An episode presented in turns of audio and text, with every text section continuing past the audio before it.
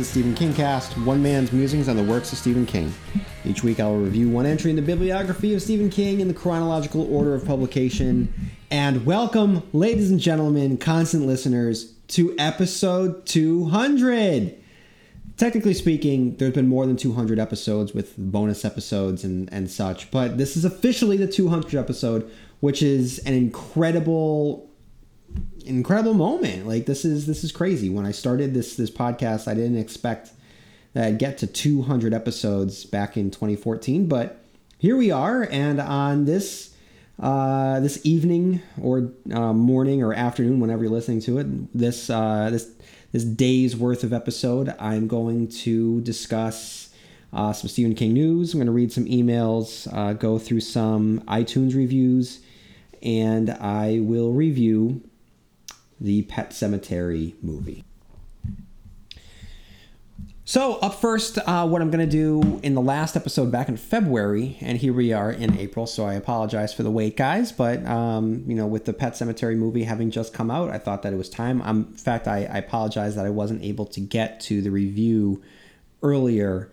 Um, I wasn't able to see the movie until Sunday night, um, and now it is uh, Wednesday. So, um, you know, just just life isn't as easy for me to uh, be able to review these things as quickly as as I would like.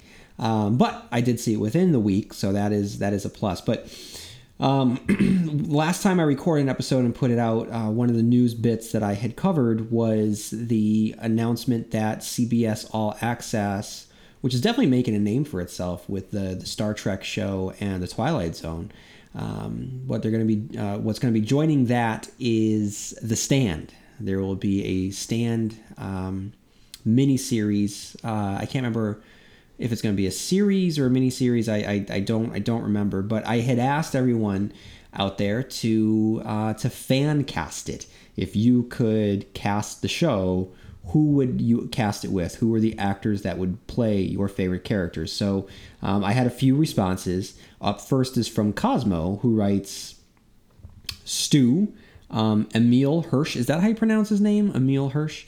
Uh, Franny, Zoey Deutch, Harold, Mateo Arias, Larry, Donald Glover, Nick, Ansel Elgort.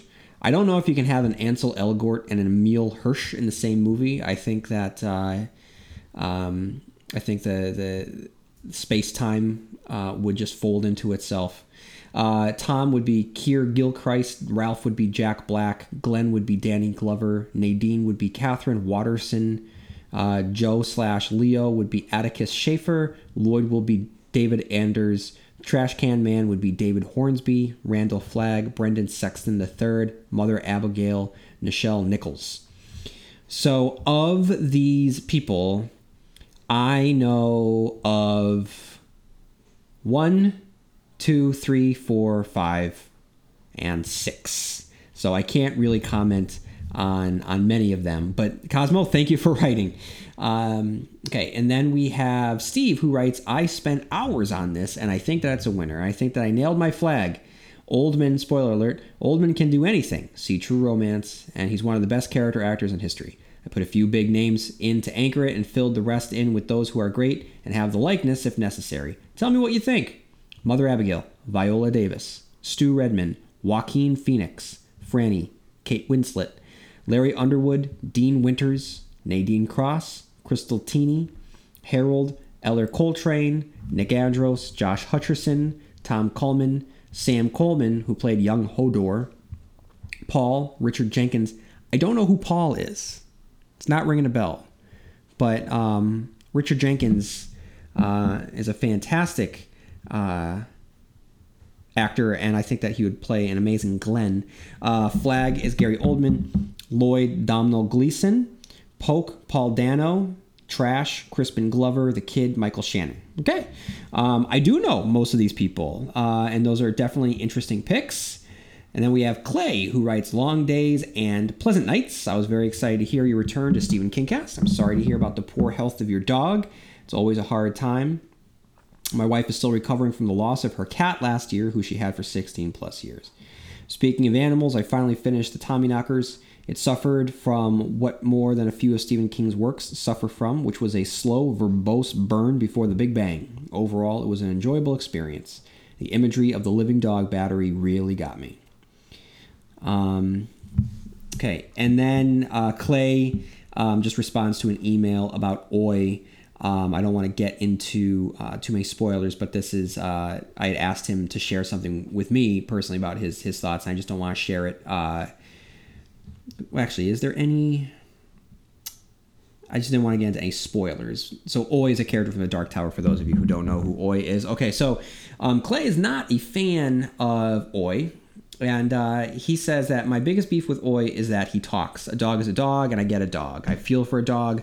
Oy is not a dog, so mayhap that's why I find it hard to sympathize with Oy. Over Christmas, I spoke to my brother, who has only read the Dark Tower series and nothing else by Stephen King. Weird, I know, about Oy. Without any prompt from me, he proclaimed Oy to be the Jar Jar Binks of the Dark Tower, an exact echo to my statement in my previous email. All right, don't at me, guys. All right, I didn't say that. That wasn't me. That was Clay. If Oy would had simply been a dog, I can almost guarantee that I personally would sing his name at the foot of the tower. Um, speaking of the Tommy Knockers, I listened to that episode of the podcast and couldn't agree more with your description of Sister Anne as cartoonish. This got me thinking. Why not an animated adaptation of Stephen King's works? An anime version of The Dark Tower would be breathtakingly beautiful and 100% true to its source. I agree with that. I think that that would be um, the next step that they need to take with uh, uh, with Stephen King's works. We've already seen an illustrated adaptation with N, not also to mention the graphic novels of The Stand and The Dark Tower. An animated adaptation seems like a natural progression. Lastly, the fan casting of The Stand. I don't know celebrities well enough to do full casting, but I'll toss out a few. Flagg, Jim Carrey, a dark Joker esque character exploration of the Walking Dude. I think Carrey's transformation of um, transformative acting abilities could have immense potential. Nick Andros, Rami Malek, all right. Uh, highly unlikely as he's a little busy these days, but playing a deaf mute could be a role that easily fill with the very expressive eyes that he has. Larry Underwood, Bradley Cooper, why not? Well, he may be a little busy too. Glenn, stick with me on this one. Stephen King. It's not a huge role. He's been a teacher in real life. Retired associate professor of sociology wouldn't be too much of a stretch for him. How great would this be? Am I right? Keep up the good work. I anxiously wait the next podcast. There will be water if God wills. It's safe travels. Clay Clayton of Indiana. Thank you, Clay. Will writes, Dear constant reader, First, please accept my apologies for taking so long to respond to your letter. Things happen to be fairly hectic on my end at the time of your writing, and yours was an email that unfortunately slipped through the cracks. With regard to my expectations for It Chapter 2, they grow with every passing day. I followed the casting news as they were putting a new crew together, and by and large, I'd say that they've assembled a solid team of actors. I eagerly await the first official trailer whenever they end up releasing it. I was almost fooled a month ago or so, but what turned out to be a very well edited fan made trailer that spliced together footage of Chapter 1 and some of the actors' previous films. In a way, it's surprising there hasn't been more promotion yet for the movie, particularly given how well the first one performed, but there's still very nearly six months to go, so there's time for them to ramp it up. I don't know how likely it'll be, but I do hope that they include some of the more cosmic, fantastical elements of the novel the turtle, the macroverse, etc. It would serve as a way of building the, firm, the film's foundation without coming off as a mere retread with now older characters. How they'll approach the climax is what I'm most curious about. All in all, it's one of a handful of movies coming out this year that I'll be certain to see. I've also heard good things about the new Pet Sematary. I'll get to that later. But as a novel I've yet to read, I've probably hold off on seeing that one right away. I'll also be sure to leave an iTunes review for you soon. All the best, Will. Will, thank you for writing in. Um, I wouldn't be surprised if we didn't see some sort of it um, trailer very, very soon. I think that it was April, um, the year that it came out, uh, chapter one. Uh, I think that it was April when we saw the, the first poster, followed very, very quickly by the teaser trailer, which was, if you remember, it was fantastic. So, because the sequel has the same release date, I think my daughter is up and trying to come down the stairs. Anyway, uh, so because the, the the second movie is coming out at the same time frame, I would imagine that the marketing would probably be the same. That would just be my guess. And then we have Will, who write. I'm sorry, uh, Brett, who writes, "Howdy, fellow constant reader. I was just listening to your re-release of Pet Sematary when the thought occurred to me. Uh, so, spoiler alert for uh, Pet Sematary. Uh, what if the death of Church isn't what starts it all, but is in fact the death of Pascal?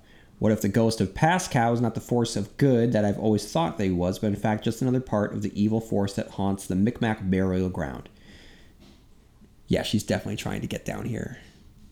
We recently uh, converted her crib into a toddler bed, um, and the last couple nights she's been fighting sleep really, really hard. But she's not crying, so that's good.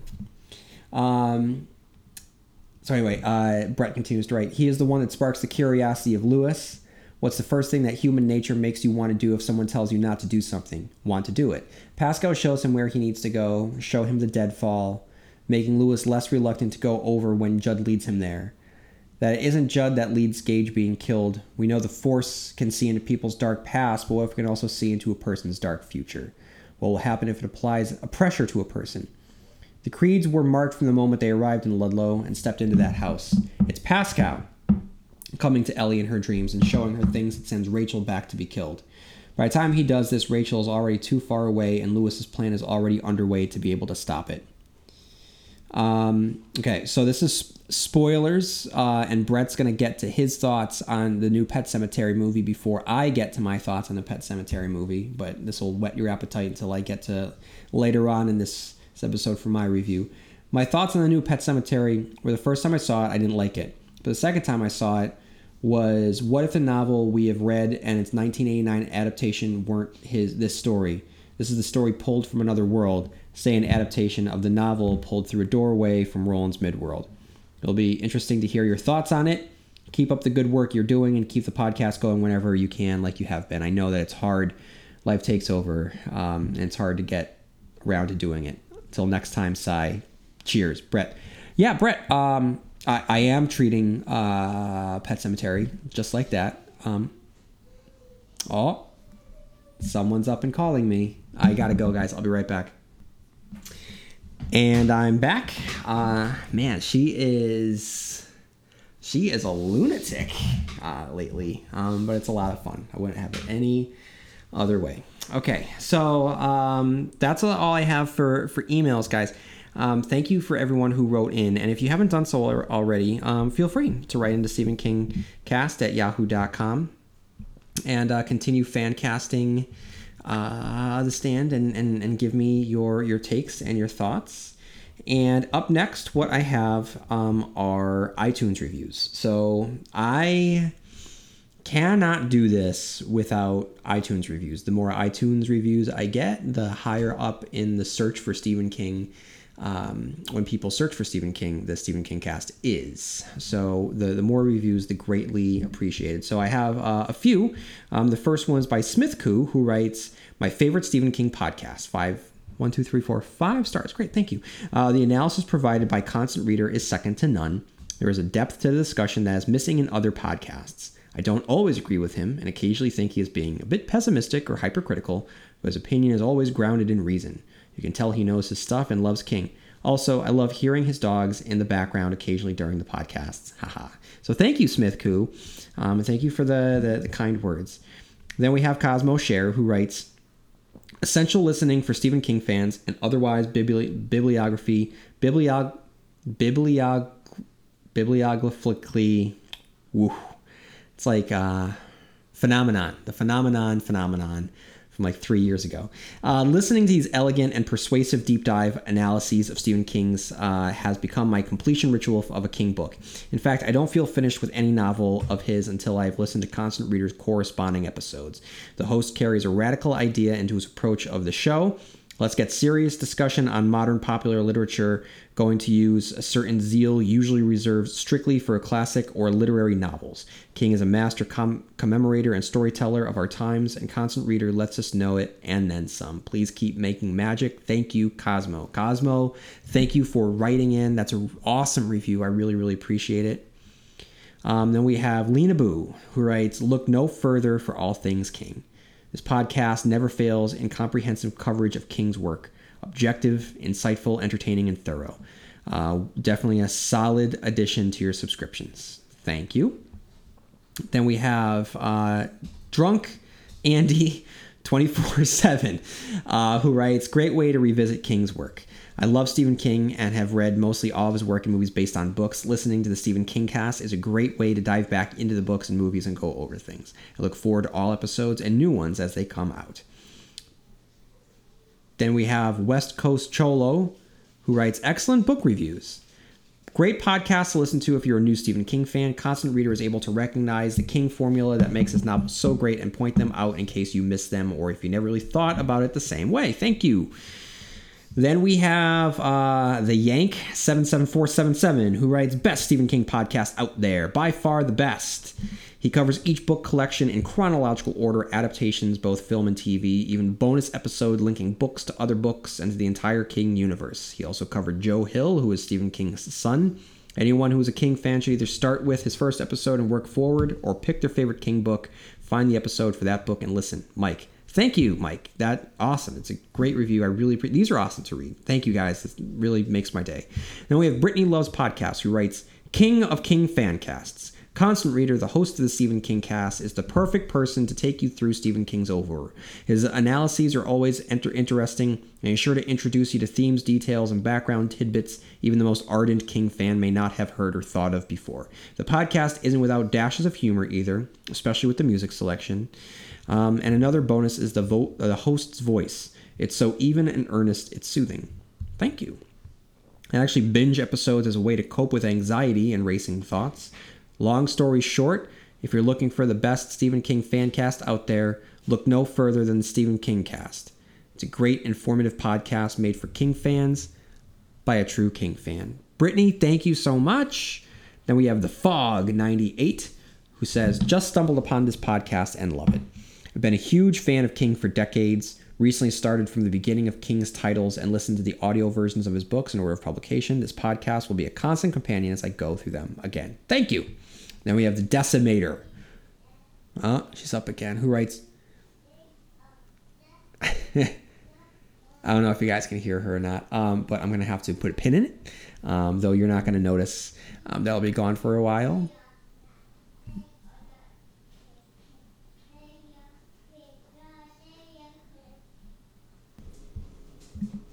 Okay, I am back, and hopefully this time it has stuck. She couldn't find her elephant blanket. She needed her elephant blanket. It was under one of her other blankets in her bed, along with a uh, toy lamp, a few books, some band aids that she likes to hold on to, all of her animal collection, um, and just random assortment of items from her room. So she needed all of that in her bed, and she couldn't find her elephant blanket. But I think that um, I have saved the day, so hopefully she will drift off to sleep soon enough. Okay, uh, then we have uh, the Decimator who writes recent subscriber, but everything I've listened to so far has been excellent. Reminds me of what I love about Stephen King. You also, guys, I'm sorry, this is a very, very uh, distractible episode. You might hear the click and clanking of some noise in the background. This is the addition of our furry co hosts, um, which have been referenced. Um, already in this episode, um, and I do say furry co-hosts.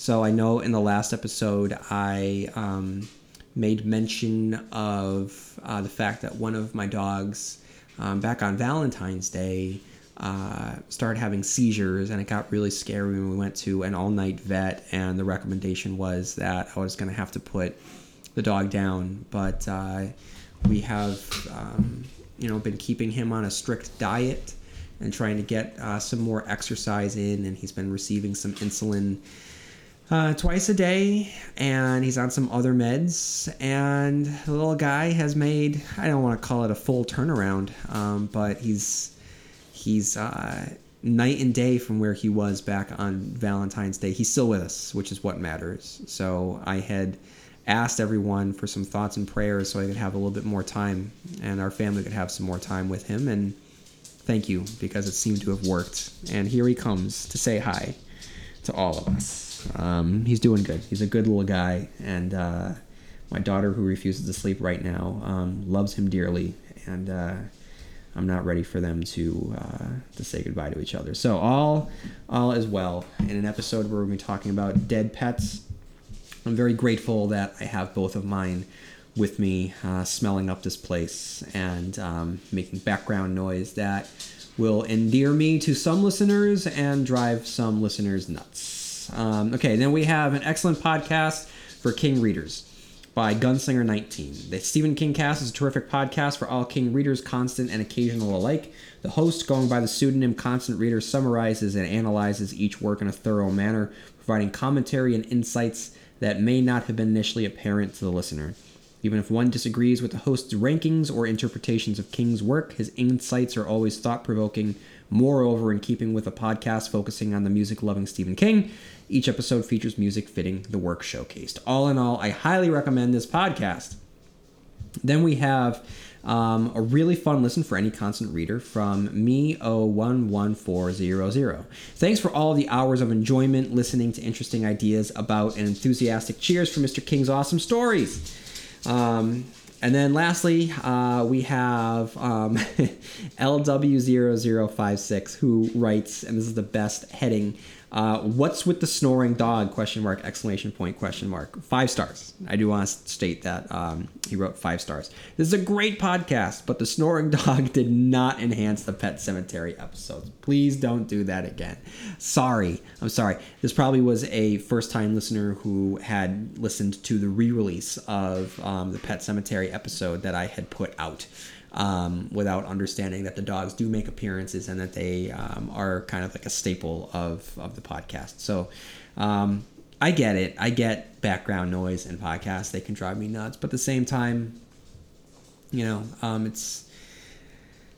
Ah, I mean, work is busy, and I get home, and then it's you know daughter time, and uh, the dogs, and I and uh, my wife. Uh, we just don't have time to hang out with the dogs as much as we used to. So when I'm recording, it's important for me to be able to just oh god. And my dog my other dog my non-diabetic dog just got into the trash and has a bunch of toilet paper in her mouth. I'll be right back again. So this is just life guys. This is just life living itself um, and uh, exemplified in this podcast right now. Okay um, so guys if you haven't done so already, like I said, the, the, the iTunes reviews really, really help me out. Um, it would be greatly appreciated if you could take a few minutes, if you haven't done so already, to just leave a quick review if you like the podcast. If you don't like the podcast, then you probably shouldn't be listening to it, and you should be doing much better things with your life. Um, but if you do like the podcast, then please, um, please, please, please leave a review. Okay, guys. Um, up next, we have some Stephen King news to discuss before we get to the the Pet Sematary review. And up first, this is a big one. I um, had I had more time, I would have done an episode entirely on some of this news because this news, what I'm about to get to next, is big news. Of all of the stories that have yet to be adapted for the big screen, I would probably argue that the biggest one it is not Stephen King's story alone, but it's one that he had co written with Peter Straub, and that, of course, being The Talisman. Um, it has been, the cinematic rights um, had been acquired by Steven Spielberg many moons ago, and the pairing is. It's a perfect one. Uh, Steven Spielberg uh, producing uh, the, the Talisman is definitely a that is that's an amazing thought. Unfortunately, we are not getting a Steven Spielberg directed movie. Um, we are getting one that is directed by one of the directors of The Handmaid's Tale, which is a great show. Uh, it is not what I would consider a feel good show. It's coming out this summer, and it's one that my wife and I watch dutifully every summer. Uh, and I'm looking forward to it, but it's definitely a hard hang. And uh, let's see. So um, Mike Barker is the the director, and uh, this is from Den of Geek. Uh, the, the let's see who wrote this this article. Um, John Saavedra writes. Stephen King and Peter Straub's fan favorite fantasy novel The Talisman is being adapted for the big screen by Amblin Entertainment, and the movie has finally found its director. The Handmaid's Tale veteran Mike Barker is set to direct a script um, by Chris Sparling. Frank Marshall is producing, with Michael Wright executive producing. The Talisman tells the story of a 12 year old boy named Jack Sawyer who tries to save his mother from dying of cancer by finding a mysterious crystal known as the Talisman. His quest leads him to the Territories, a universe parallel to our own that's full of dangers.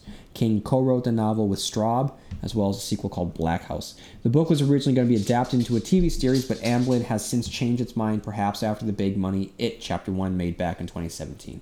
Longtime King fan Josh Boone, whose next movie is New Mutants, maybe, uh, was originally set to write the film adaptation and possibly direct. Never fear, though, as Boone still has two King projects on the docket including the Stand TV series coming to CBS All Access, as well as a movie based on Revival, the Lovecraftian novel that is sort of King's version of Frankenstein. In the meantime, the Talisman checks off the Amblin revival fever that has taken pop culture by storm since the arrival of Netflix's Stranger Things. That is, movies about kids going on adventures and fighting monsters. The It remake, which is now the highest grossing horror film of all time after grossing more than 600 million at the box office, focused on the Young Losers Club and was all the better for it.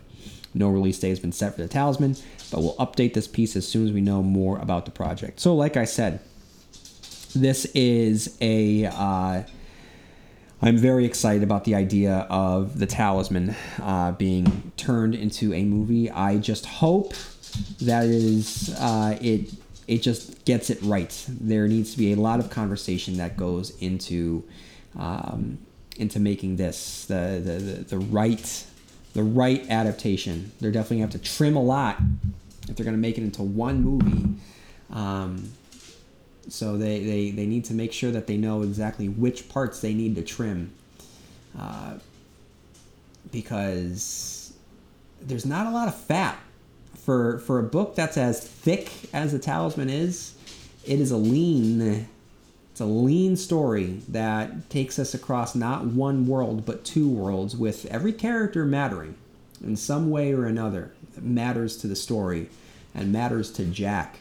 Um, so I I mean I, I want to see Oatley the Sunlight Gardener's Home for Wayward Children. That definitely needs to be there. That's some Pinocchio you know nightmare fuel that needs to be in there. If they cut Wolf out, you know, I uh, will go on a rampage.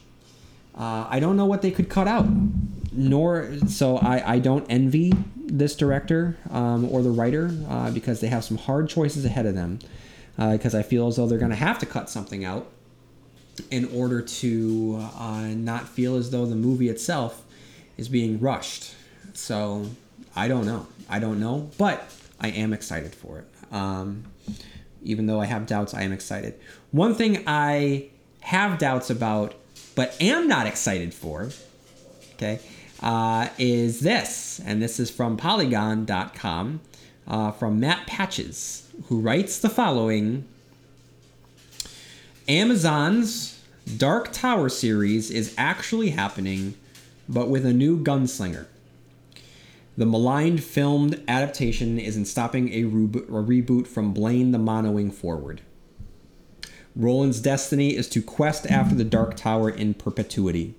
So too is Hollywood's. Stephen King's epic fantasy series is officially moving forward to Amazon under the eye of MRC, which produced the recent film adaptation. The man in black will flee across the desert, and the gunslinger will follow once more. I'm going to interject here. No, no, he won't. And no, they didn't do that the last time.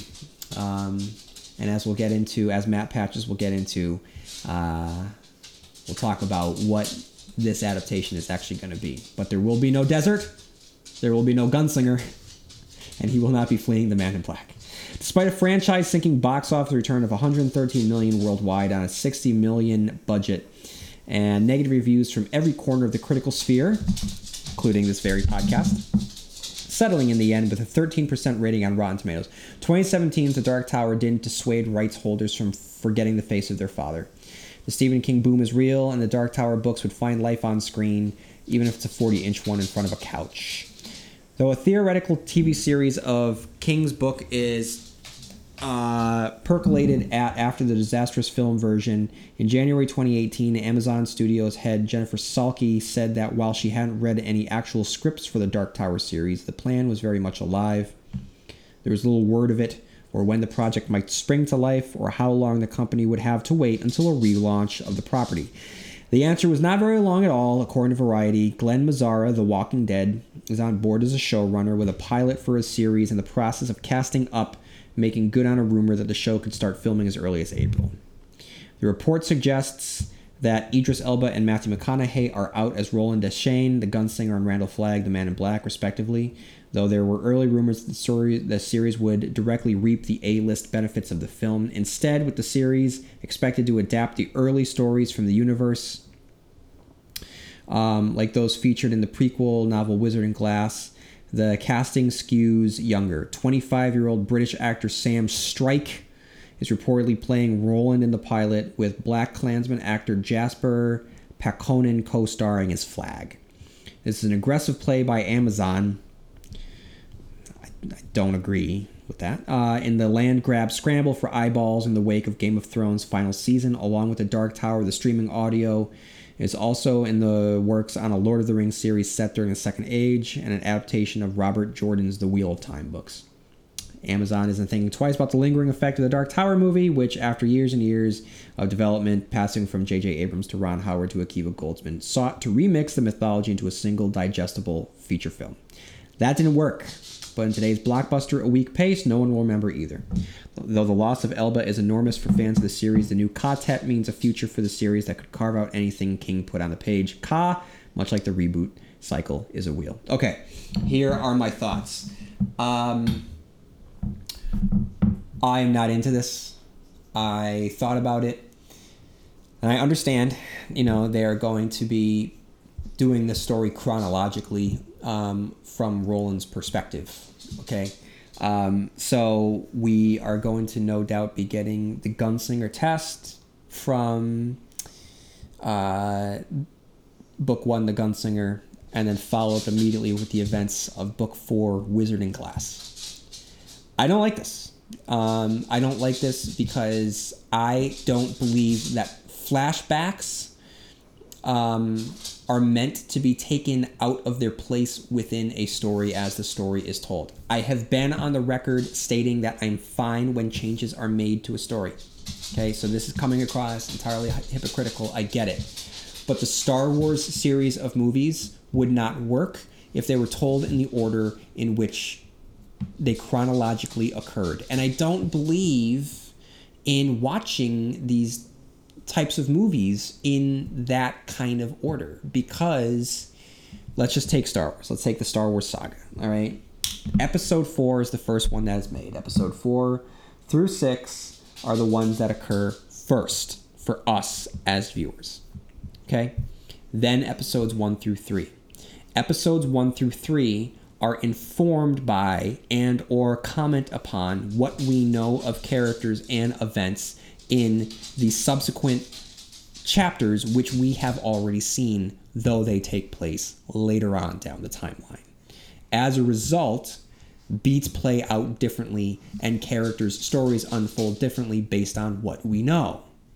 Right?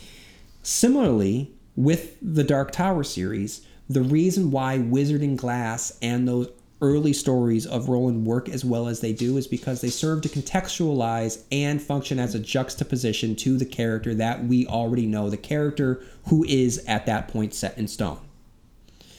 Um, to show the story of Roland in his more formative years, leading to the hardened man that he will become, is not what the Gunslinger story or the Dark Tower story truly is.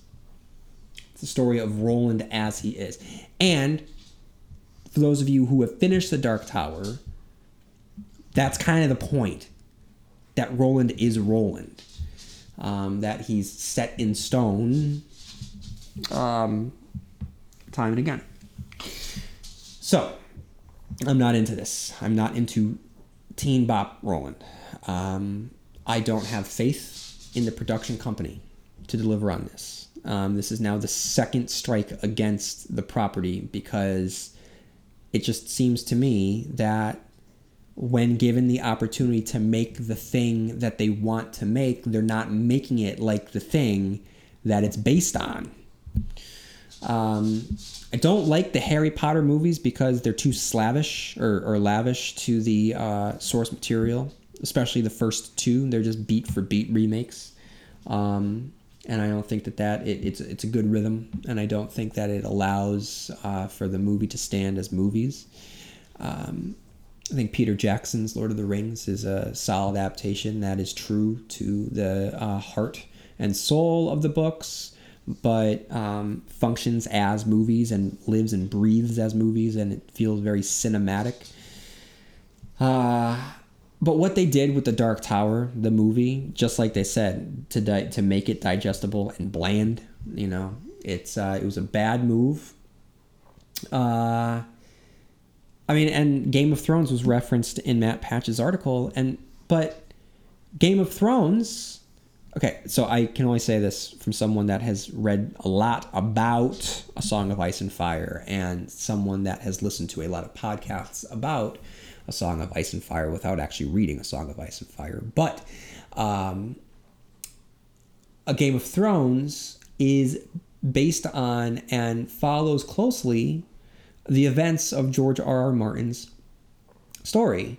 Of course, you know, with changes here and there, but it's not as if they they you know make it all Jon Snow's story or if they change people's backstory or they change the timeline. I know I know that people get aged up and down. Characters are sort of combined here and there. Other characters are omitted. Um, certain plot points don't play out exactly the same, and that's all fine and good. But the story still resembles the story. Um, and this, to me, though it's going to pick up at a different point in the timeline of Roland, it just doesn't, to me, say, okay, we have the rights to the Dark Tower. We're going to do the Dark Tower. Do the thing that you're making, that you want to make, not some weird version of the thing that you want to make. So I'm not excited. I will watch it. Um, I don't know if I will watch much of it. Um, but I don't. This just doesn't. This does not appeal to me, and I'm sorry for anyone that is excited, and, and I don't want to rain on anyone's parade. Um, but I, I, I, just can't get excited about that. Uh, then we have uh, something I am excited about talking about uh, changes that I'm totally fine with. Uh, we have Hulu announces this is from Will Thorne from Variety, who writes Hulu announces Castle Rock season two cast led by Lizzy Caplan. Hulu has announced a star-studded cast for season two of Castle Rock, which will be led by Tim Robbins, Stephen King alum Tim Robbins, um, uh, Lizzy Caplan, and Elsie Fisher from eighth grade. Great movie. Uh, season two will center around Annie Wilkes, Stephen King's nurse from hell, who gets waylaid in the town of Castle Rock as a feud between two Warren clans come to a boil. Caplan will play Wilkes, a superfan battling to overcome mental health issues. Wilkes is the central antagonist in 19 in King's 1987 novel Misery, and the character was played by Kathy Bates in the 1990 film adaptation. Bates won the Academy Award for Best Supporting Actress for the role. Robbins' character, Reginald Pop Merrill, is the patriarch of King's iconic crime family. Pop is dying of cancer and in a reckoning with his family as John Ace Merrill, who will be played by Garrett Hedlund, trying to take over and is threatening a fragile peace with nearby Jerusalem's lot. There's a lot to this, a lot going on. Elsie Fisher, meanwhile, will portray Wilkes' homeschooled teenage daughter Joy, who is starting to have questions about her mother's sanity. The cast for the forthcoming season also includes uh, Yusra Warsama, Captain Philip Star, Barkhad Abdi as Matthew Allen. Castle Rock, which premiered in 2018 of July, is Hulu's second series from the King universe. The partnership began with 112263, based on a novel of the same name. The streamer reported that within the first day of its launch, Castle Rock became the most successful first season Hulu original when considering consumption and reach. The show comes from executive producers and showrunners Sam Shaw and Dustin Thomason. J.J. Abrams, Mark Lafferty, Ben Stevenson, Liz Glotzer, and King himself also serve as executive producers. Bad Robot Productions, in association with Warner Brothers Television, produces. Um, so, for all of my thoughts on Castle Rock Season 1, go back and listen to those episodes. I had a great time listening to um, Castle Rock, and I had a great time talking to uh, Dustin Thomason, one of the showrunners, uh, showrunners just listed there. Um, so this looks like they they are you know just taking iconic characters from Stephen King and just kind of mixing and matching as they go. This kind of sounds the way that the way Bryan Fuller um, played with the characters from uh, the the Hannibal mythos when crafting uh, Hannibal, um, without directly adapting the the stories beat for beat. It was kind of more of a, a remix that worked for me. Uh, so that's an example of change actually working because its truth was uh, was authentic to the, the, the source material in in a spiritual way, if not a plot um, and sequential way. So I'm excited for that. I think that that is gonna it's gonna work. It actually kind of sounds like uh, a season of Fargo. Um, and seeing as how I haven't gotten a fix of Fargo for a while, I'll take my Fargo in Castle Rock season two. Um, and then, sorry guys.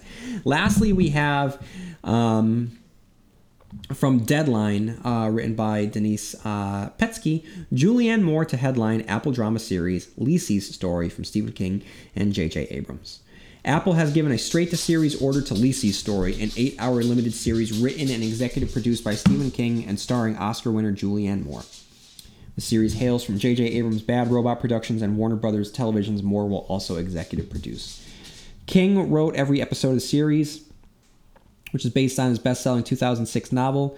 Is a deeply personal thriller that follows Lisey two years after the death of her husband. A series of events causes Lisey to begin facing amazing realities about uh, him that she had repressed and forgotten. Um, so, my thoughts on this are I'm happy for Stephen King that he gets to tell this story again uh, this time in POG form, uh, sorry, uh, in television form, uh, and that he gets to write all the episodes. I like that he and J.J. Abrams have this partnership. And this is a big, uh, you know, Apple Apple Plus, I think it's being called, uh, is definitely starting to roll out its announcements. So that's this is a big, this is a big first get, and Julianne Moore will be great as Lisey. That's a great a great actress to, to cast in the role. I'm just not excited about it because I didn't like Lisey's story. Maybe this will be the Mr. Mercedes of Lisey's story. I did not like Mr. Mercedes, and I very much liked Mr. Mercedes, the television show. So maybe seeing it in a different medium will make me actually appreciate the story more. So I'm going into this one with an open mind. Um, and I will definitely share all of my thoughts as we start to get closer to that date. Okay, guys. Uh, so the time has come. The time has come for me to talk about my thoughts on 2019's adaptation of Stephen King's 1982 novel Pet Sematary. Um, so I, I, think that the best way for me to do this uh, is to well let, let, let, me back up a little bit. So um, I know that there's been you know talks about a Pet Sematary remake for years. Um, and then it started gaining traction uh, a couple years ago, and the directors of Starry Eyes were attached to it, and that did not fill me with a lot of confidence. Uh, the cast started to fill out, and I said, "Okay, you know, I'm excited about this. This is this is good." Uh, Jay, you know, Jason Clarke and Amy Seimetz, and then John Lithgow, uh, which cracked me up, and I thought would be good. And so, you know, I went into it with an open mind. Uh, the poster came out. I said, okay, all right, I'm into it. And then, uh, you know, you could listen to all my thoughts when the first trailer came out. The first trailer came out. I was not into it. I did not like the images that I was seeing. I did not like what I what appeared to be the tone of this movie. I had a bad feeling. I swallowed it for the second trailer. I said, okay, this is much different, much better. It's giving away the twist, which I wish that hadn't. Um, I would have liked for the change that they made. I, I would have liked for me to have gone into that fresh. But I liked the second trailer, and I liked the second trailer enough for me to be like really excited uh, to anticipate this movie coming out. I wanted to like it. I wanted to see it. I was very very excited, and I was upset when I couldn't see it on opening night uh, you know, not necessarily just for the purposes of this podcast, but I just, you know, as a Stephen King fan, I just wanted to see the new Pet Sematary movie. um, I like going out to see horror movies with my wife. And so on Sunday night, you know, we we went out and um, had a great time in the theater. Uh, you know, we had a great you know night out with some friends uh, at dinner beforehand. So it was just a nice night. I, I really enjoyed my time out, and I'm going to get through my positives that I had with Pet Sematary before I move into some uh, deeper thoughts about the Pet Sematary. So I'm going to start with something nice. So the first thing that I would say um, is church. The look of the cat uh, and the, the, just the attitude of church really really cracked me up. Um, I liked church, the cat, especially when he was eating the bird. Uh, in Ellie and I'm sorry, in Rachel and Louis's bed. The the that was purposefully uh, and intentionally funny um, which there are there are definitely moments of humor in this movie, some unintentional, um, but this definitely was one that was intentional, and it, it, it, cracked me up. And I already mentioned the change, and spoiler alert for the the movie, uh, but the the change of the the child that dies is a good one. I applaud them for making that change uh, whenever you make a change to a novel or a source material or a remake, you always um, invoke the wrath of fans. So for them to make this change, knowing that it was going to, uh, you know, ruffle some feathers, I, I I applaud them for that. I like the change. Um, and I like their reasoning for the change, you know, to keep us off guard and just in terms of filmmaking and in terms of uh, just what they can do, you know, having a little toddler and an animatronic doll running around um, in place of the toddler is we've seen it and it's it, it runs the risk of not being frightening on screen conceptually, it's horrifying. On screen, no. Um, so yeah, I get that. I, I, totally get that, and it allowed for a really good fake out um, in the trailer. And if we hadn't seen the trailer, it would have made for a really good fake out in the movie. Uh, so I, I am totally into it. And then there was a fake out in the movie. Like they they played with expectations in the movie. Uh, which I really, really liked. I mean, Victor Pascow warns Louis about his upcoming destruction and this is immediately followed by uh, Church in Gage's crib in a very, very effective, very, very quick scene. I think with like a handheld camera, and it just it goes by quick, and there's an immediacy to it, and there's a danger there, and there's just a sense that something is wrong in their world, and all that was captured very, very effectively, very, very quickly. You know, then we had the Gage's drawings. Um, you know, and, and so we think that, you know, he's telling his own, you know, forebode, foreboding future. And then Gage ultimately walks into the road. And when I saw Gage walk into the road, I thought that there was a twist upon a twist. I thought that they were, that, that the marketing had fooled me into thinking that there was an actual um, change and that, no, when you actually plop your seats, um, plop your butts in the seats, that you're actually going to see Gage die again. but unfortunately, uh, for, for, for Ellie, um, you know, she's the one that passes away. But that that was even to have Gage until that moment, um, to have the audience, uh, you know, think that Gage is about to die. Uh, to swerve, you know, they, they, they kept it going right until the very, very end. And so I give them credit for that. You know, and then there's something very special um, about seeing Louis grab and save Gage. You know, it's like he on like a it's on another level of the tower he he understands that he saved him. He finally saved him. Um, but it's it's it's like a it's like a horrible punchline to some dark joke. Um, that that in the end Gage is really the only survivor in this story. Um, so I'm I'm totally fine with the change and I like the fake out um, and the way that they played with the audience um, in, in, implementing that change. Um, I also like the fact that Louis is directly responsible for Ellie's death, and that that adds a level of guilt um, to to him and the decisions that he makes. If he had just killed Church like he originally wanted to, and instead he tries to dump him off, and it's only when Church returns from the state park uh, in the middle of the road that lures Ellie into the road where she is killed.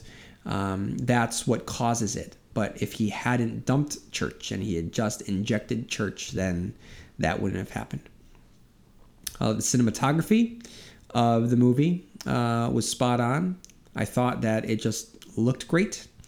Um, speaking of which, the look of the burial ground specifically, I don't want to call it the Micmac burial ground because it's not. It's not named the Micmac burial ground. In fact, they kind of shy away from that concept of the Indian burial ground. You know, they mentioned the Native Americans that had lived around the area but had fled um, because they had recognized that something else, you know, lived in the woods and the woods, belonged to that.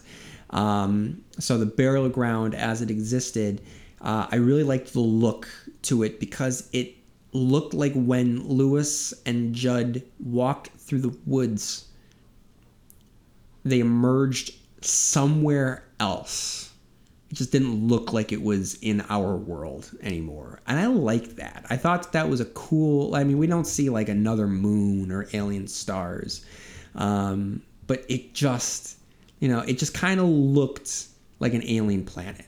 Um, and I liked the idea of them as they were walking through the woods crossing into another reality. Um, so I just I was into that. I mean the the the the fact that we see like the Wendigo hiding in the mist, um, which in of itself kind of I'll get to Stephen Kingisms and Easter eggs later, but it kind of feels like a shout out in a way to uh, um, to the mist. Um, but that that was that was a really creepy, effective moment of this hulking, towering creature in the distance in the mist, and you're not quite sure what you see. Okay, speaking of the mist, spoiler alert. Strangely enough, uh, for Shazam, Shazam, uh, uh, Pet Sematary is the second movie that I saw this weekend. Shazam was the first. Uh, there are at least two Stephen King homages, coincidences, uh, but there are, spoiler alert again for Shazam, in the Rock of Eternity, there are doorways, just like, just like the Dark Tower series. And it's great to see it in action. We were denied it in the Dark Tower movie, but we get it in Shazam. Okay, of characters opening a door um, and seeing another setting outside of the door, and the frame outside of the door is not attached to anything. It just it's a it's such a cool visual.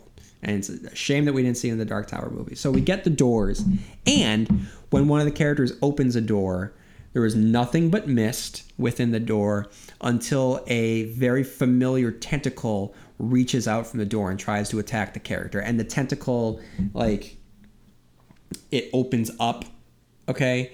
And it has, you know, very familiar looking teeth, and it's just straight out of the mist. It, it, it, uh, um, it was great. It was a great little Stephen King moment. Uh, so, you know, between the Stephen King references and hey, the Ramones, it was, it was a, there's a couple there's a couple things linking Pet Sematary to to Shazam this weekend, so that was that was pretty fun. So I did like the the Wendigo in the Mist, and then I also liked um, one particular moment in the movie of after Ellie's resurrection of Louis trying to wash and comb uh, Ellie's hair. Um, I thought that it was very effective. I thought it was very disturbing because it was something so natural and so tender um,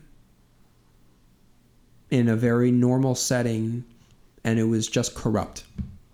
And I think that the movie should have played more to that strength um, rather than what it, it gave us. And I'll get I'll get to that more.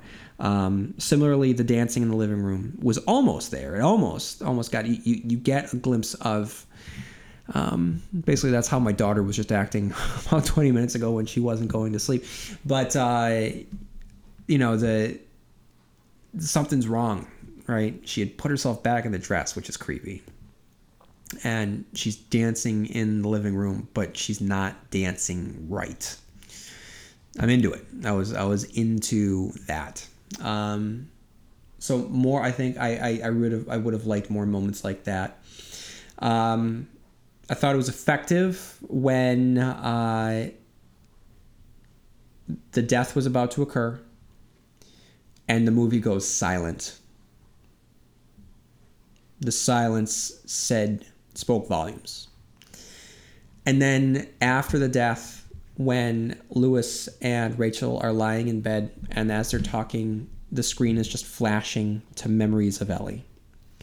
Um, again, it was very reminiscent of the Polaroid scene when Dale Midkiff is screaming no um, when Gage had died in the original Pet Sematary movie. It's very, very similar. Maybe a maybe an homage, maybe a shout out. I don't know, but again, it's effective, and I think that the movie could have used more like that. Um, I'm going to talk about grief later on, um, but this was a good way to show because I, sorry, I, I don't want to project onto anyone that has lost a child, um, but I would feel that if I lost a child, there's nothing that I would be able to think of other than my child in wherever I was. So to have scenes just be constantly interrupted with flashes, I think that it would be a great surrealistic way to show um, the emotional state of our characters. I liked that moment. I wish we got more along those lines. Okay, so those are the positives for Pet Sematary. Here are my thoughts that tend to be negative. This is a very by the numbers, rushed, plot driven movie where it needed to be, in order to be successful, a character driven movie. I had reservations, as I said earlier, when I first saw the trailer, um, and I wanted to like it. I just can't. And it took me, I'm, I'm fine actually that I wasn't that I took a couple days to release the podcast because it gave me time to think about it and really articulate my thoughts. But yeah, this is not a this needed to be a character driven movie.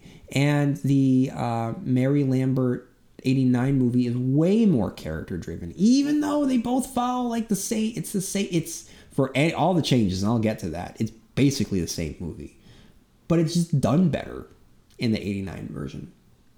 Um, and I know I shouldn't criticize it for what it's not, and I should just judge it for what it is. And I said this in the last the last review when I reviewed the trailer for it.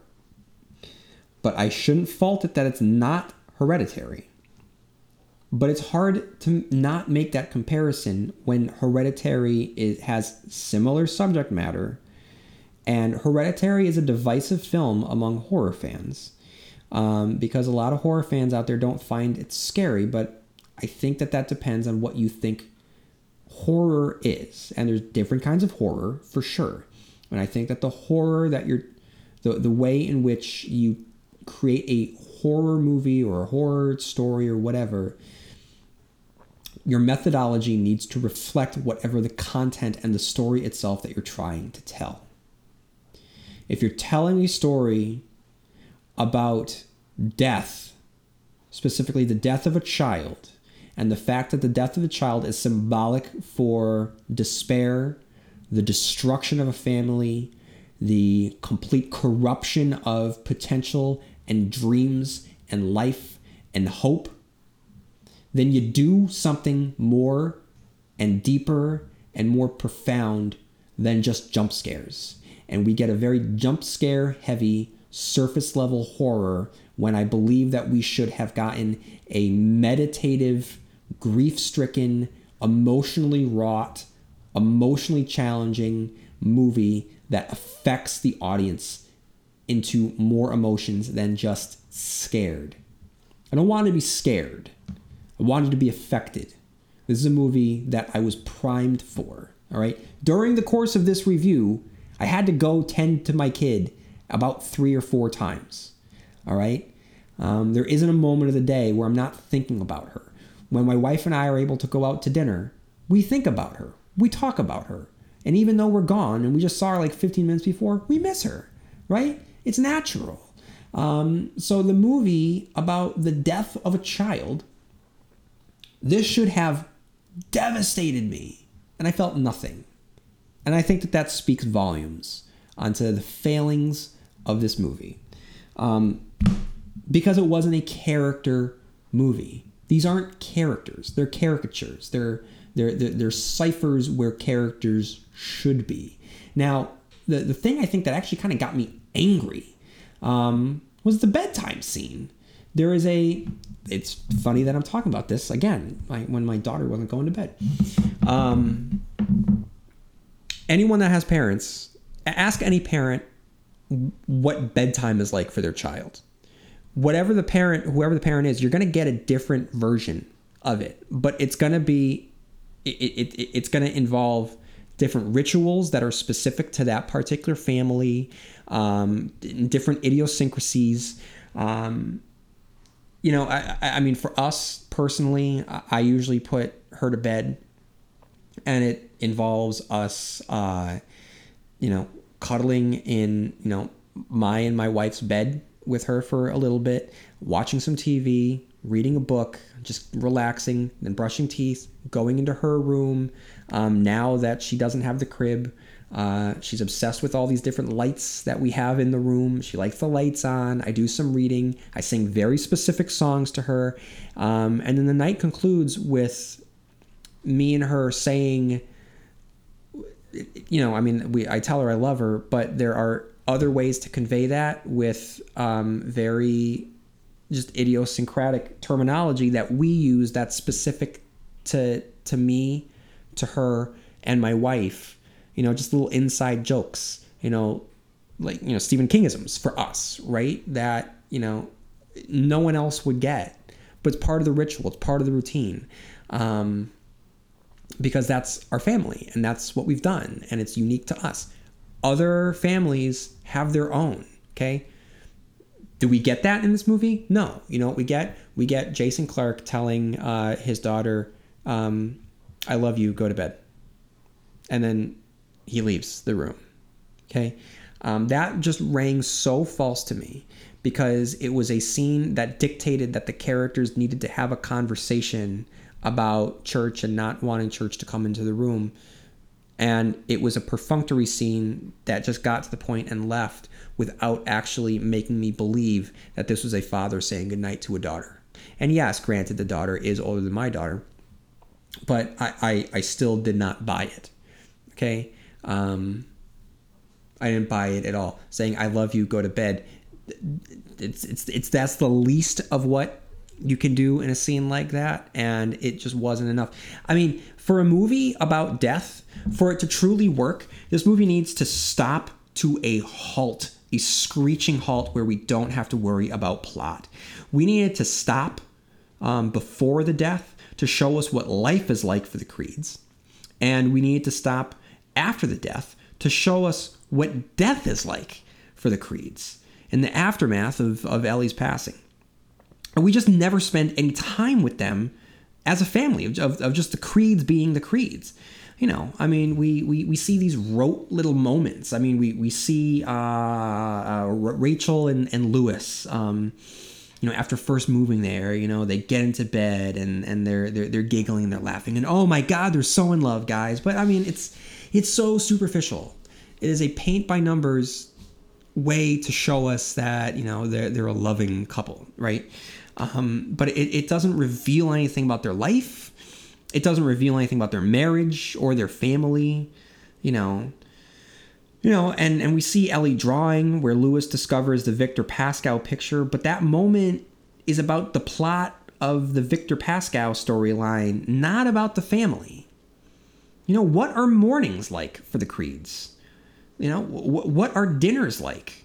You know, I mean, I'm sorry for me to project so much about you know my life onto this but you know i mean as you heard i mean my dogs were, were running around but when i come back from work and you know my, my wife and i sit down to dinner um you know the, the, the entire dinner is us just trying to have a conversation while at the same time trying to corral our daughter and keep her sitting in her chair and eating and not running away or running to go play with her things or um, trying to let the dogs into the kitchen because our diabetic dog can't have food. But if our dogs are not in the kitchen, then they're barking and that's interrupting my wife and I trying to talk. So it's it's just constant chaos. It's that chaos of family, right?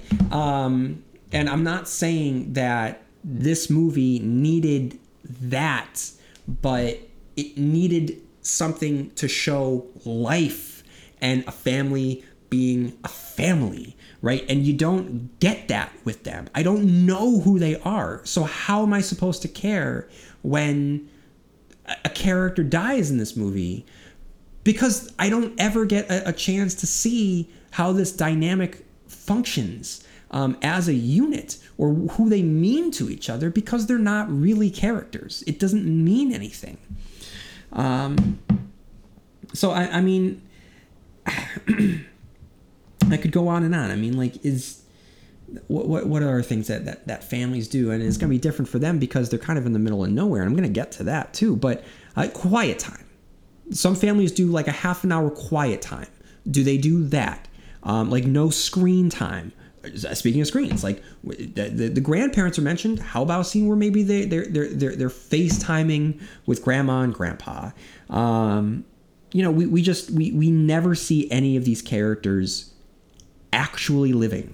We only see them on the plot assembly line. We never see them living their life, and we never see them dwelling in their grief. Um, you know, uh, also, you know, another example of just being plot. Zelda, the backstory with Zelda. Sorry, guys. I know she's a popular character. I know that she's an iconic um, contribution to the horror iconography, iconography, but the inclusion of Zelda in this movie, it just never feels organic. To me, it just feels like a box that needs to get checked. I'm going to get into this. I'm going to talk about Rachel at length, which means I'm going to talk to um, talk about Zelda at length. Um, and guys, for God's sakes, there there are a couple scenes that really made me, like I said, laugh out loud. One of them is, um, it's not Chekhov's gun, okay? It's Judd's gun. It's literally Chekhov's gun. Uh, if this was intentional and self aware, it would be funny, but it wasn't. It's just sloppy.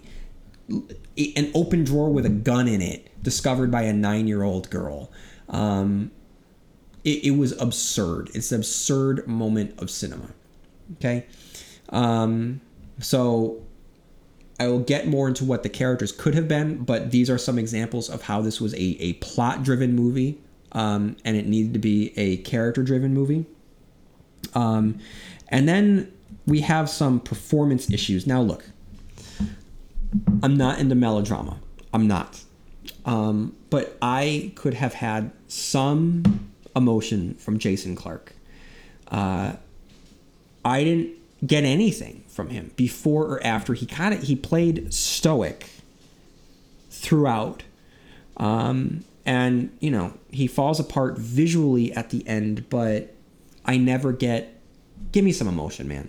You know, like I, I really, I think more and more about the '89 version. And Dale Midkiff might not be the world's best actor, but there's a couple things that he does right that I really like. And I, I said it last time, I'll say it now.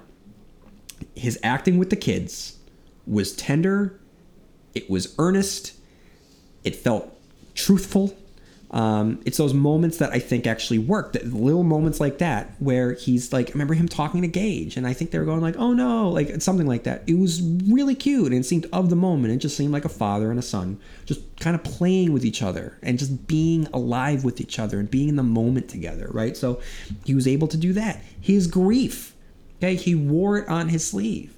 I think he he just expressed that fragility and complete brokenness very, very, very, very, very, very well, and just how fragile he was. I don't get any of that from Jason Jason Clarke. Um, and in fact, his Australian accent, like my wife didn't know that he was Australian. I had forgotten that he was Australian. You know, and, and I liked him in Zero Dark Thirty. I liked him in um, Battle of the Planet of the Apes. You know, I, I don't dislike him as an actor. I was excited when he was going to be in this movie because I liked him as an actor. I just don't know where he was as an actor in this movie. And I kept thinking he was doing something with his voice. Like he was trying to like mumble his words or like eat his words and show like a restrained kind of like what Eric Bana did in uh, Ang Lee's Hulk, um, which I believe gets a bad rap. Um, if you watch that movie again and just recognize that Eric Bana is playing someone, he's not really projecting any emotion because he's playing someone that is emotionally uh, rigid. He's refusing to allow himself to express any emotion, hence his issues with um, Betty. But this is not the Ang Lee cast, it's the uh, Ang Lee Hulk cast, it's the Stephen King cast. I won't go there. But um, I do like that movie. I do like that movie. Uh, but no, I mean, like, I don't think Jason Clarke is doing that here. I think that he is. I don't know if it's just a fault of the directors who aren't directing him right. I wonder if these directors have kids or not. And if they don't have kids, I don't think they should have made this movie. Um, but no, I, I just I, I did not get anything from Jason Clarke. Um, Amy Seimetz was fine. I, I like her as an actress a lot. Um, and from the what I had read about this movie, that's another thing. Like when this came out on South by Southwest, like and it, it like Twitter blew up. You know, they they they closed South by with this, and it's all anyone would talk about. And people that I, I respect, whose whose um, opinions I, I'm usually in line with, like are raving about this movie so that kind of got me pumped. And I sat down and I really wonder if I was watching the same movie. I don't know. I don't know if it was the magic of South by Southwest. I don't know if it was just seeing it in a crowd of critics that just kind of got it, you know, they got swept away in the moment together. I don't know what it was, but um, they liked it. And they, you know, I mean, like there was a lot of talk about Amy Seimetz and Jason Clarke, and these these performances are great. And I don't know where these performances were when I watched this movie. John Lithgow was fine. Um, I don't like what they did with the Judd character. The more I think about it, you know, they've gruffed him up, um, and I just don't get it. You know, I think more about the Fred Gwynne, you know, who is playing a cartoon. In that movie, he's playing a cartoon in a bunch of performances of other people. But for God's sakes, I mean, when you think about Pet Sematary, you know, Judd's the first person you think of, and that's all because of Fred Gwynne. Um, and I mean, the accent is so over the top.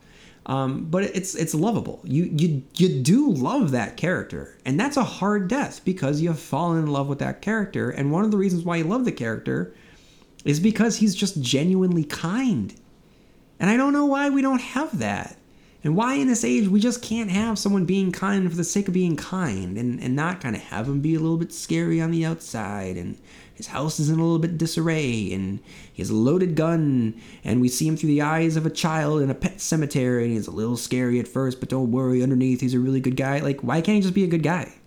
Like if you go to maine and i've been fortunate enough to have people in my life um, who are from maine who in the entire time i've known them they have felt like judd crandall they really do they literally talk like him and they're just genuine and kind people. They exist. They're out there and they do live in Maine. So I don't know why we had to do away with that. John Lithgow could pull it off. I think again, it was just the direction and the take on this particular character. So, um, and then with this movie, for all of the talk of the change, okay, there's, and I talked about how I liked the fact that they changed it to Ellie. Um, they just didn't change enough.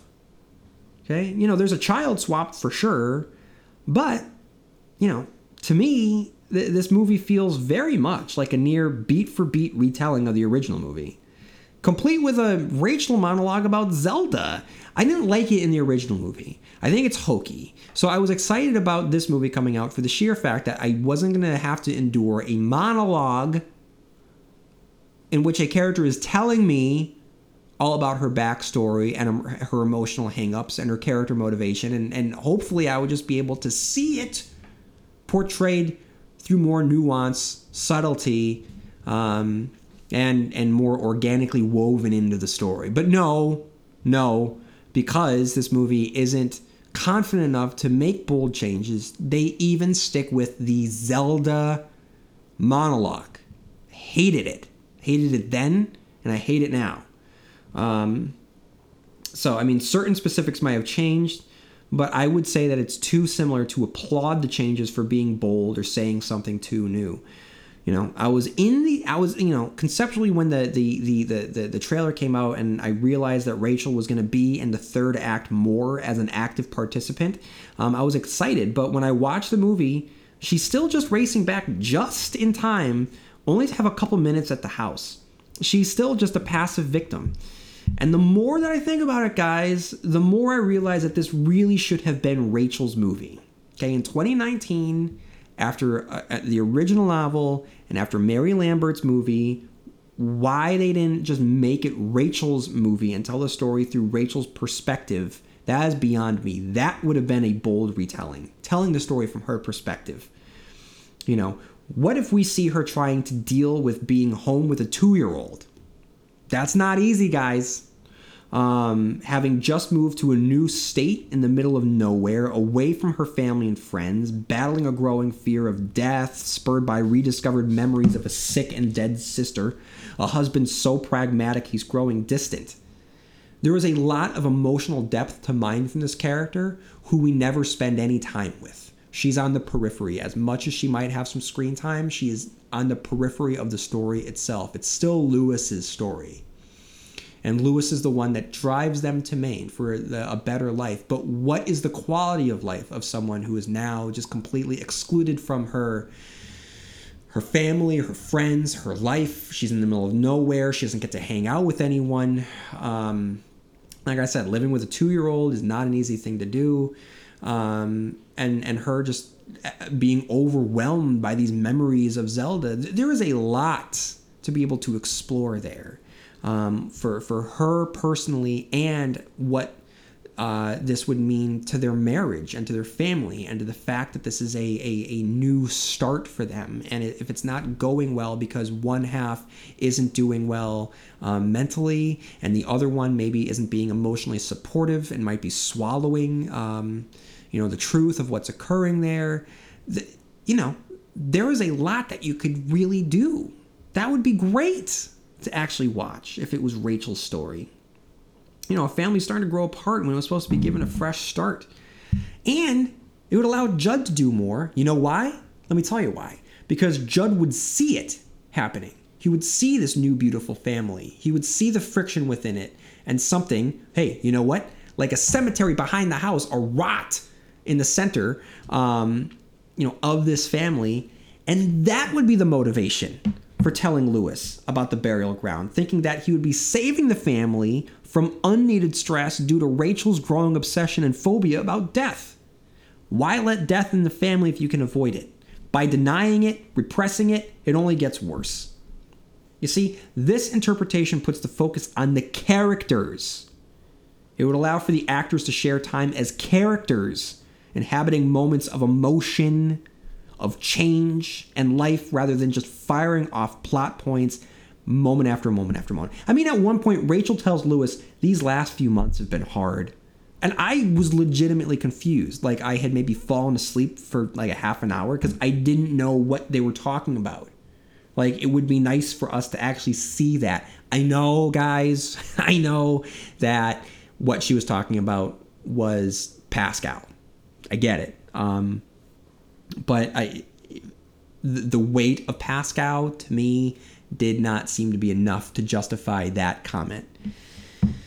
Uh, because it's not character based um, and it just skims the surface of the themes, you know, and this is a massive problem for me. The directors are relying on shallow scares throughout the entire movie um, over the, the, the dread and the anguish and the pain that would have come if they had been more interested in investing time with these characters over the plot. For instance, okay, I literally laughed out loud when Judd and Louis are hiking to the burial ground. Do you guys know what I'm talking about? Lightning flashes. Do you know what I'm talking about? The lightning looked like it should be spray painted on a black van behind a sword wielding woman in a chainmail bikini riding a white and striped black tiger. You know what I'm talking about? Does that make sense? Does that image stick in your head? That's what the lightning looked like. And my wife turned to me and said, um, it just looked like they went to um, Spirit Halloween and picked up uh, just like background decorations and Halloween uh, CDs of like audio. you know, spooky sounds and lightning in the back. It looked and sounded ridiculously hokey. I mean, we get uh, just shallow scares and shallow scares throughout the movie. Fog, there's a lot of fog. And guys, I like fog. In fact, I've talked about how much I like fog on this podcast before. You know, the movie that comes to mind uh, that did it well, um, and the movie, and this movie knows what it is. There's the difference here. It knows what kind of horror movie it is. Is Insidious. There's a ton of fog in Insidious, and that's fun. Okay, because a movie like Insidious, a movie like um, uh, The Conjuring. Uh, these types of movies are they're, they're fun scares, right? Um, you know, the I had such a good time in the theater watching The Conjuring.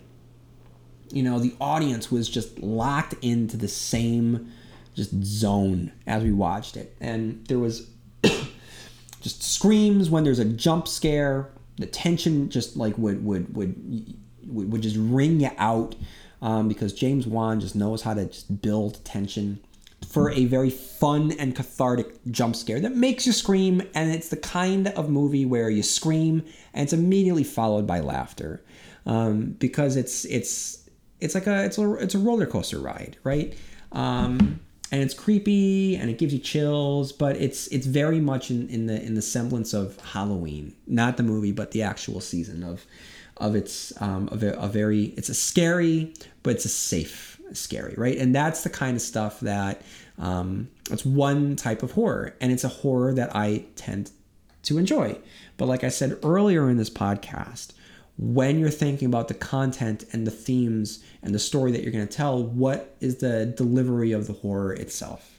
Is it going to be a series of jump scares with fun horror? Okay um, where it's going to get you scared in the moment? Or is it going to be something that's going to really keep you up at night with horrific imagery and horrible things happening that stick with you. And I feel like, again, it should have been the latter, not the former here. You know, so don't get me wrong. If there's fog, I like fog, but fog in of itself, it's not enough. You need to do something with it. Um, you know, I love Universal monster movies from the 1940s. All right, they love fog. I love the Wolfman. Ton of fog, right? But it's different. It's it's a different type of movie, and it's not. It should not be a stand-in for horror in Pet Sematary. Again, Zelda. The Zelda scenes were absurd.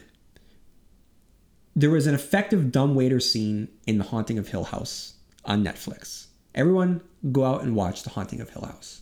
That is a character based horror story that has um, that really explores and the examination of death in not as hard hitting a way as I wanted this movie to be, but it really makes the characters wrestle with the concept of death. It is character based and it's fun horror.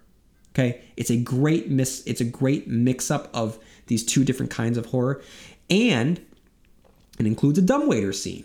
And the dumbwaiter scene in The Haunting of Hill House is really terrifying.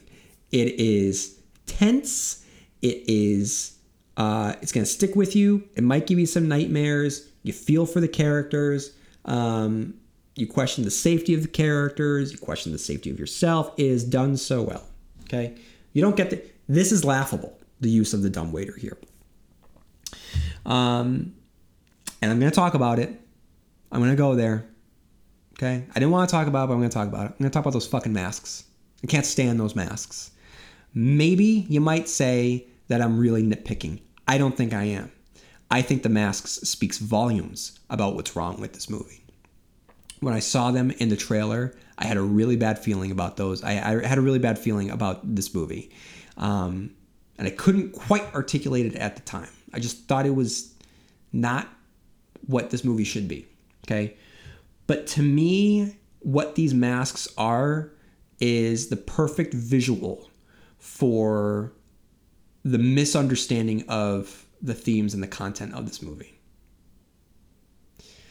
the fact that they would feel the need to put masks on children shows that they're trying to make a quote unquote horror movie. When I think that the true horror of children carrying a dead animal to bury it in a child made pet cemetery, that's the horror. You don't need a mask because children are supposed to be safe. And the reality that children are existing in a world in which death is an inevitability, and the fact that death will come to them most likely, first and foremost, with um, the demise of a beloved animal, that is the horror. To hide it behind a mask lessens the impact. Now, I'm not saying that watching a child, like say, carry a bunny through the woods is inherently, woo. It's not that kind of horror. But it's an image that conveys a concept of death. And death is the greatest horror that we have. And when you mix death with childhood, it is deeply disturbing on any level. When you hide it behind a mask, the focus is on the mask, and it's actually making that scene 10 times safer than if you just had a kid having to deal with the fact that his or her favorite animal or only animal died. And the fact that he or she is going to bury it like a little adult in a pet cemetery. The fact that there goes the innocence. They are now in the, the thresher that is life that one day is going to chew them up that's the horror, guys, not the masks. The masks is cheesy. The masks is a cheap way to get Ellie to put the mask on for what is supposed to be, I guess on paper, a creepy scene at the end that doesn't have any scares, that isn't really creepy because it's just a murderous little kid killing a person that we didn't really get to know. Right? That's how I feel about it. I just feel like it is a it's just it's a sheen that's glazed over the story for aesthetic that is trying to remind us that spooky that we're in a horror movie but again i just uh i just think it would work better if it wasn't treated like a horror movie until it was a horror movie um so that's how i feel about the masks i don't like them and a couple other things just and these are these are nitpicks like it starts off with an overhead sure and everything looks bucolic and nice. And then we see Judd a house burning. And we cycle back to that at the end, and we realize that's Judd's house. Why? Why did they burn Judd's house? Like, what are the motivations of this undead family? Like that. I didn't like any of that. Okay, and, and I just feel like yeah, like the ending, it gets really crazy, and it is its own thing. Okay, and again, I like changes, but as long as the changes actually mean something, but where's the logic? And you can argue that it's illogical because we're talking about dead characters, but like does Ellie like is this Ellie just saying I am dead, I should have been dead and now I need my family to be dead with me? Is it that? But it's not Ellie. It's it's very clearly not Ellie because we see Judd's wife, right? And it's so like a Wendigo or just, you know, th- this horrific thing that is now just mocking both death and life. Um, so, what is the, it, does it feel the need to reproduce?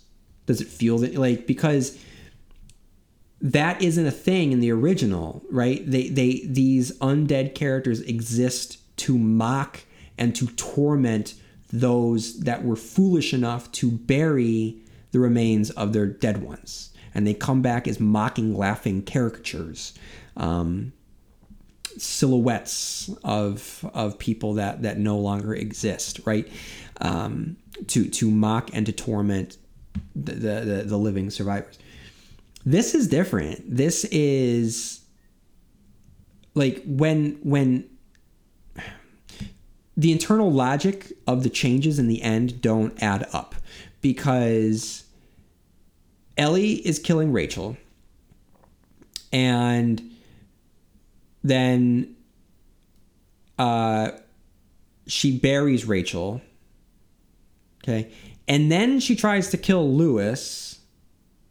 But then when Louis is killing Ellie, Rachel kills Louis. So why is she trying to kill my question is why is she trying to kill Louis in that moment because her whole thing was to just kind of her she hadn't wanted to kill him at that point, right? Like she is a a, a monstrous thing to just kind of haunt him. Like the the I yes, it's a cool little button at the end when you have this undead family and this poor little Gage, right? But what's the point? I, I get like there's no point to it. You know, like the, the the conclusion to the original is a man that is in such denial and he has come full circle to where his wife was about death. Death for him was always natural. And from a, a far, you know, someone standing on the shores looking out at the distance where it was just a concept and it wasn't something that was real to him, he could rationalize it. But the second it hit his family, because he had never forced himself to actually think about it, it completely destroyed him to the point that he was in such denial about it. All right. He is going to continue to make the same thing until it claims him.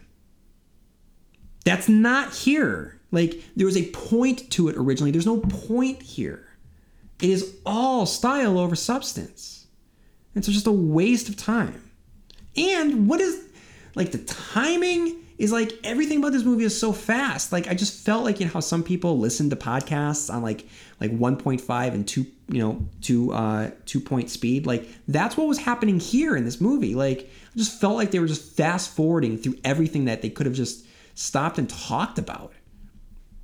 You know, to the point where like both Rachel and Louis are are are dragged by this little undead girl to the burial ground on the same night in two different occasions and these people are both resurrected on the very same evening. Just to get to the ending. Just to get to that visual. Please. Okay. So clearly, I didn't like it. And the more I talk about it in this episode, the more I disliked it. Um, and I know that I had. Um, I feel like when I, I watched the uh, 89 version for the purposes of the podcast, I was surprisingly, I'd surprised myself in how much I, I didn't like it as much as I thought that I, I had. Because I, I, had I had good memories of it. Um, and so I, I remember watching it and being like, huh, this isn't really this isn't holding up to me.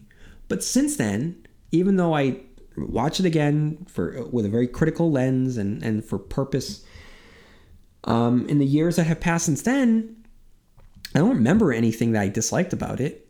I just kind of remember everything that I liked about it. And I am not going to remember really anything about this movie. I don't think many people are going to remember anything about this movie. I don't get any of the accolades that were thrown at it. Um, and it looks like reviews have been mixed since then. But I mean, I'm jealous of people that are saying that it's one of the best Stephen King adaptations.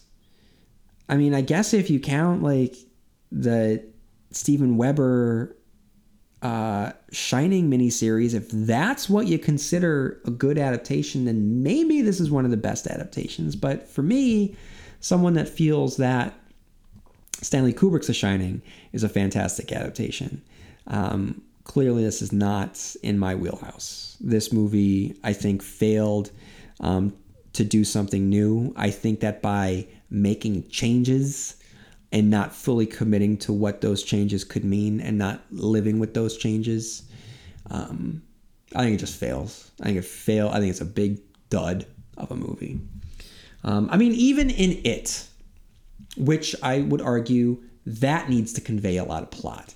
Um, the fact that they gave us moments of the kids just being kids, like in the room, they had the Backstreet Boys, or sorry, back, um, New Kids on the Block moment of them just being kids, um, of them um, jumping off the cliff into the water, just swimming around and talking to each other. Um, and then, like, you know, just scenes of them riding their bikes. We just got them we were just able to watch them be alive and just living their life. And we also got them to do all the plot stuff, looking for Georgie, going into the sewers, being attacked by Pennywise. We had, you know, going to the house on Neibolt Street. We got all that. But more important than that, we got to see them being friends. We got to see them being alive. So modern movies can do this. We just saw it happen. And I think there's a direct correlation with the boom and the success of Andy Muschietti's It um, and the fact that we got to know them as characters and spend time with them as, characters. I mean, because like one of the most one of the more like fragile moments from it is Bev and the blood coming out of the sink, right? Like it's horror, yes, but it's also so much about her reaction to it, right? And what it means for her. Okay? You know, a girl that's going through puberty, that's having her period, that is growing up to just be literally doused in blood. It's a character beat that is also horror. It isn't a plot horror beat. Okay, clearly I don't like this movie. I don't need to dwell on it that much longer. There's some Easter eggs that I want to get to. Um, first of all, there's Cujo, and this was in the book. Um, in at Ellie's birthday party, hilariously enough, you hear Judd talking about a Saint Bernard that got rabies, um, which is I just want to kind of hire Judd out to attend birthday parties. Um, and then we have uh, the doors. Much like I was just talking about Shazam, um, Louis steps through doorways um, that, that take him elsewhere. And I think that the visual specifically was um, homage, was an homage to the Dark Tower. While driving back to Ludlow, um, there was a sign for Derry um, on the on the highway. So that is a shout out, of course, to Stephen King's uh, most famous city. And then we have on the map Little God Swamp.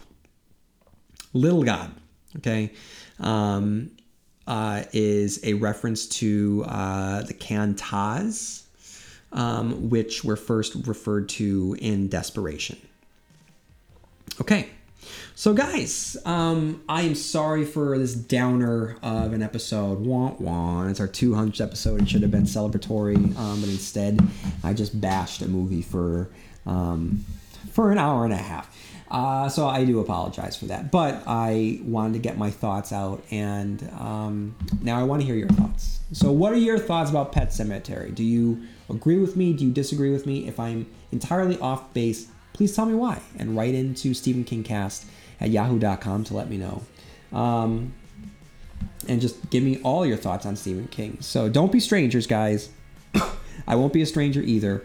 Um, hopefully, uh, my life will slow down in the next couple months, and um, when it does, I will be able to uh, pump out some more some more episodes. I still have to go through uh, Locke and Key by Joe Hill. This could be the summer of Joe Hill. This could turn into the Joe Hill cast uh, for the summer because we have AMC's NOS4A2 coming out in June. I'm very, very excited, or is it early July?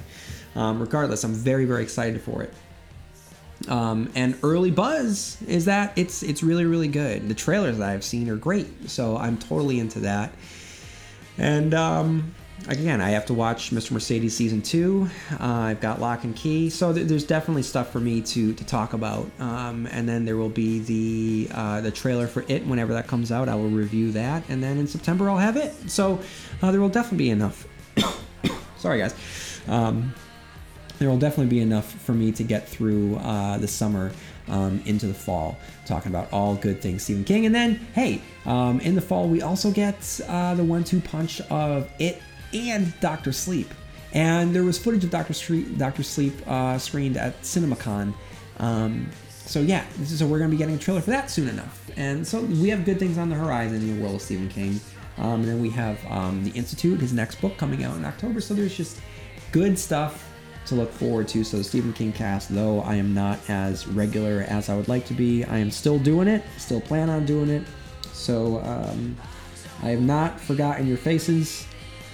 Um, and I will continue doing this as long as you want to. So feel free to write in whenever you get a chance. Don't forget to uh, leave a review on iTunes, guys. And I'll see you here next time where M O O N spells Stephen King Cast.